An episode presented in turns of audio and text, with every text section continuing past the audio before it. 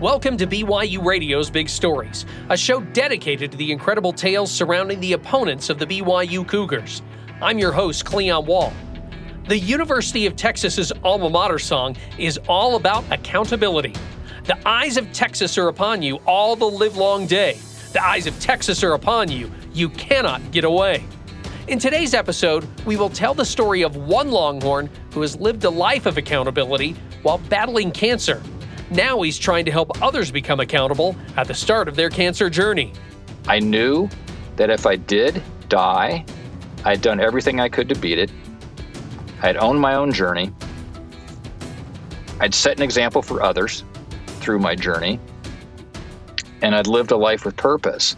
Let's get to know Bill Potts. He would describe me as a guy who is uh, is, is very in, in, in love with his faith, who's in love with his family, Potts is also in love with the Texas Longhorns. You should see my closet, uh, so full of the Longhorn gear. But uh, yeah, you don't. I don't. I don't want to miss any of the big games uh, that Texas plays. Uh, largely football. The Houston native had teenage dreams of marching around Memorial Stadium as a trombone player in the Longhorn band, and he fulfilled that dream, even if he was the 42nd chair of 43 trombones. We'd march from the band hall into the stadium, which is a big deal. You come in and there's over 350 of us making a lot of noise. We play all throughout the game, as you as as you hear when you watch these games. It's nonstop. But the halftime was actually a little nerve wracking because you don't make a mistake uh, at the college level uh, when you're performing, and our our halftime performances were very complex.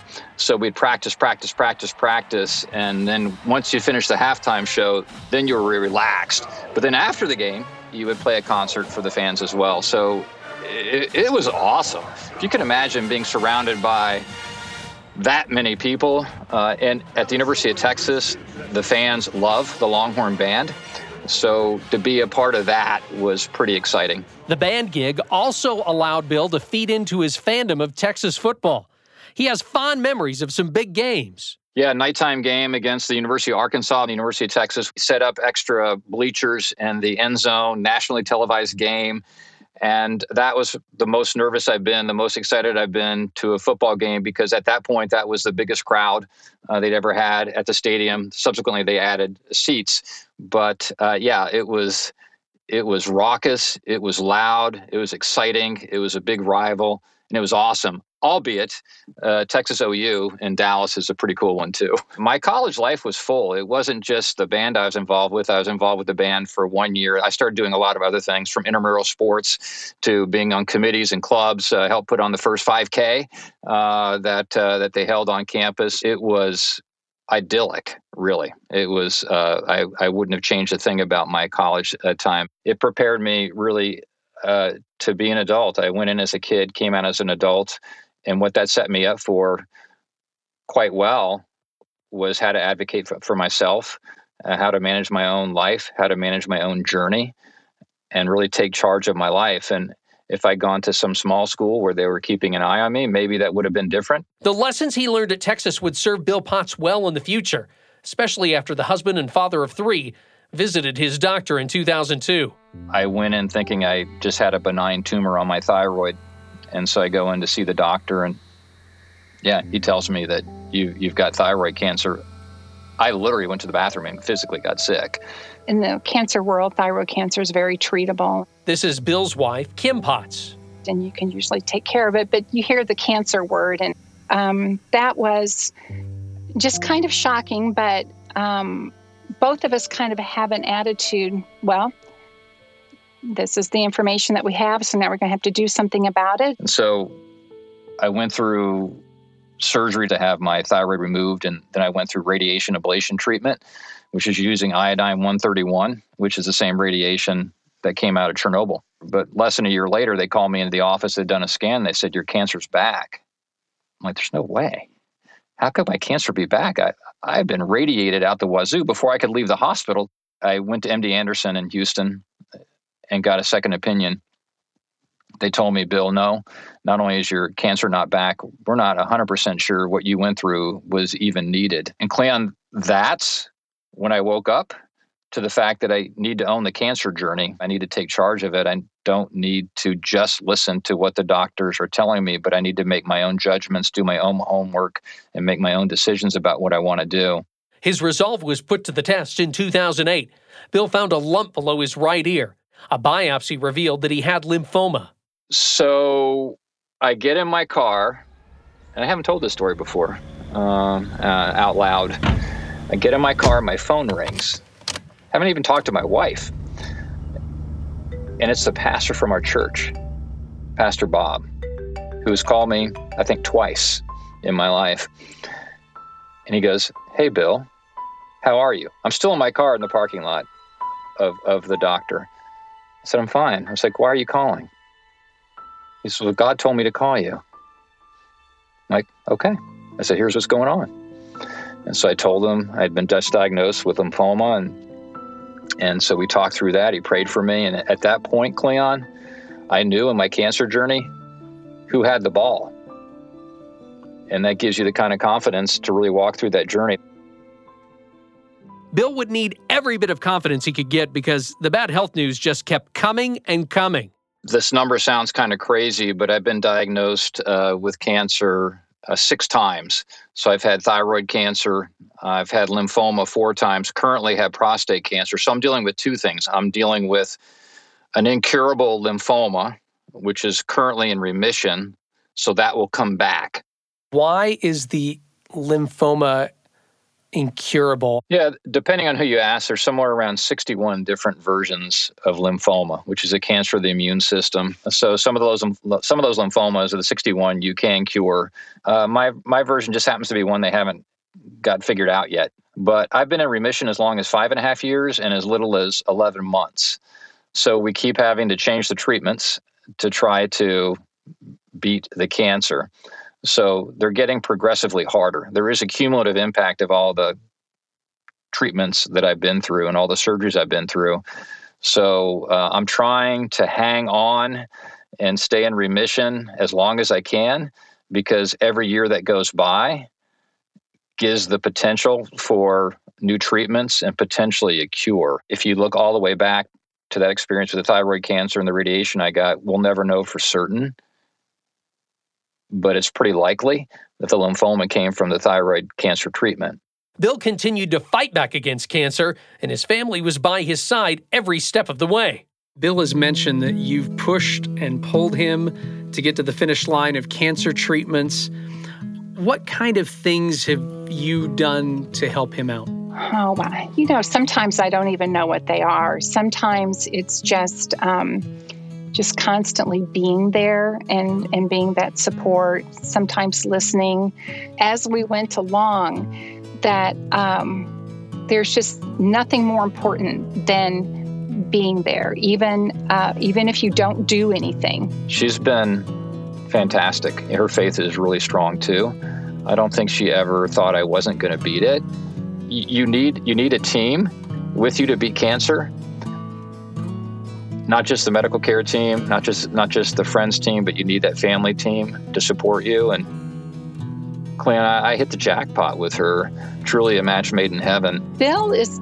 Um, his attitude is infectious. He exudes positivity because it's, you know, it's one thing you can control. I could always rely on the physical piece, you know, will come and go, but mentally he was always, in my view, rock solid. When I saw that little uh, crack in the what I we call the armor. That I think is when it seemed real. September 17th, uh, 2020.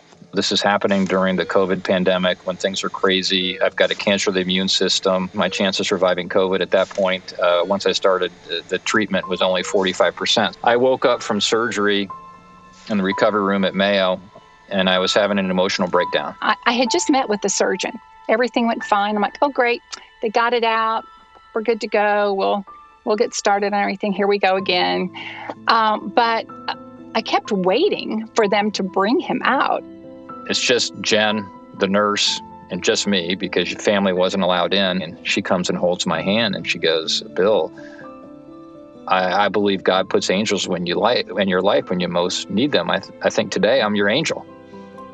I'm like, okay. She's like, what's wrong? And what I said, Cleon, surprised even me. I told her that I think I thought I was done. I really wasn't up for the fight anymore. So she smartly called Pastor Tanya, who came in uh, to my room and had actually met her before the surgery. I gave her my life story. She gave me hers about why she was a pastor at Mayo and why she wanted to deal with cancer patients like me. So we keep talking through this, and, and what we did is we really helped me reconnect with all the reasons why that I needed to fight for my family, uh, for my friends, for my work, which was making a difference. And then she said two things that had such an impact. And she goes, Bill, if the only reason you fight, you need to fight to make God proud. Wow, I never thought of it that way. And she wraps it up I'm good now. I've quit crying. I'm ready for the fight. My, my perspective has changed. I, I, I call that a miracle in my life that I went in one hour from wanting to give up to wanting to give my best effort at fighting. And she goes, Hey, Bill, I'm like, what? She goes, You need to turn your pain into purpose and write a book to help others. And, and, and, and, and God works in such interesting ways to kind of guide you in your life. And when those words came out of her mouth and, and I looked her in the eye and I agreed to do it, I knew that's what I was supposed to do, that I had a new purpose. The book is titled Up for the Fight. Bill's goal? To empower cancer patients and their families in their journey with this potentially deadly disease. If there's only one thing they take away from it, is to own it. It's the same example that we gave when we talked about University of Texas. What it taught me was to own my life. You have to own your journey like you own your life. To get second opinions, to pick your medical care team, to understand the medications that you're taking and the side effects that they have, and to understand the clinical trials that are available, to understand what the future outlook looks for your cancer, is to really do your homework like you would in college. This is a test that making an A on could be the difference between life and death. An entire chapter in the book is dedicated to death. Bill writes that people need to think about dying and talk to family and friends about it so that they won't be surprised by it when the time comes. Death has influenced how Bill Potts lives. Every bird, every butterfly, every flower, I see all these beautiful colors. I, I, I hear the kids playing. I, I, see the birds flying over. I, I value relationships more it's also strengthened my faith in immeasurable ways. The potential for dying helped me guide me in what's kind of the secret sauce uh, of life. It's about loving others and, and, helping others. I think I have that unique uh, perspective, having gone through this so many times, that has made such a positive difference in me, and hopefully I, I, can I can share that perspective with others. Thanks for listening to BYU Radio's Big Stories. This episode was produced by Nathan Cannon and me, Cleon Wall. Music and post production by Kevin West. Make sure you watch BYU TV's Big Stories by logging on to BYUSN.com. Big Stories is a production of BYU Radio.